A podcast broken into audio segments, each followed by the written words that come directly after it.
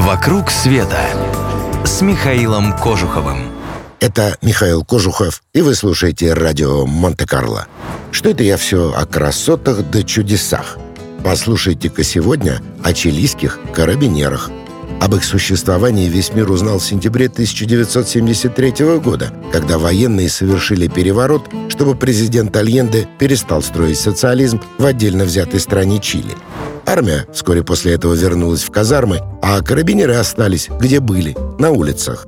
Если перевести их службу на наши деньги, то они что-то среднее между полицейскими и солдатами внутренних войск.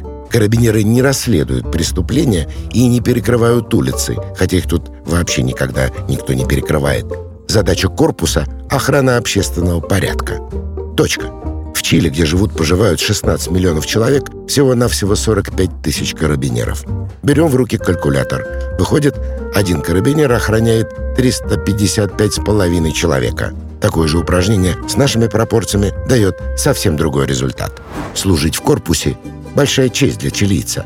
Зарплата, пенсия солидные. А в каждом городишке у них есть еще и свой клуб, где после работы можно поиграть в бильярд и выпить с товарищем по стаканчику писко. Так здесь называется вкусная виноградная водка в перемешку с сахаром, яйцом и лимоном. Еще у каждого офицера есть красивая парадная шпага. Ее эфес украшает голова льва с рубиновыми глазами и герб корпуса. Ну и требования к карабинеру высоки. Малейшая провинность – адьос. По-испански «прощай». С потерей выслуги лет и всех льгот. Вот они своим местом и дорожат. Если нарушитель попытается решить вопрос карабинером на месте, тюрьма ему гарантирована.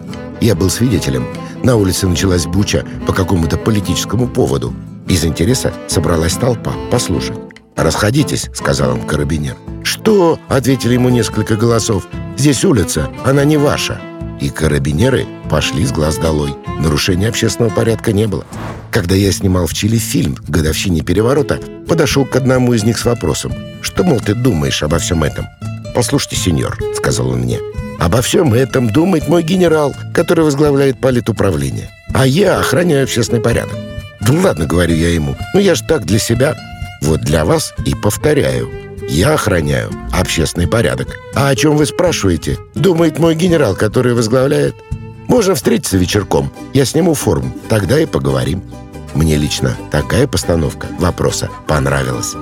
А хотите все увидеть своими глазами? Тогда не теряйте времени. Поехали с нами. Весь мир с клубом путешествия Михаила Кожухова. mktravelclub.ru «Вокруг света» с Михаилом Кожуховым.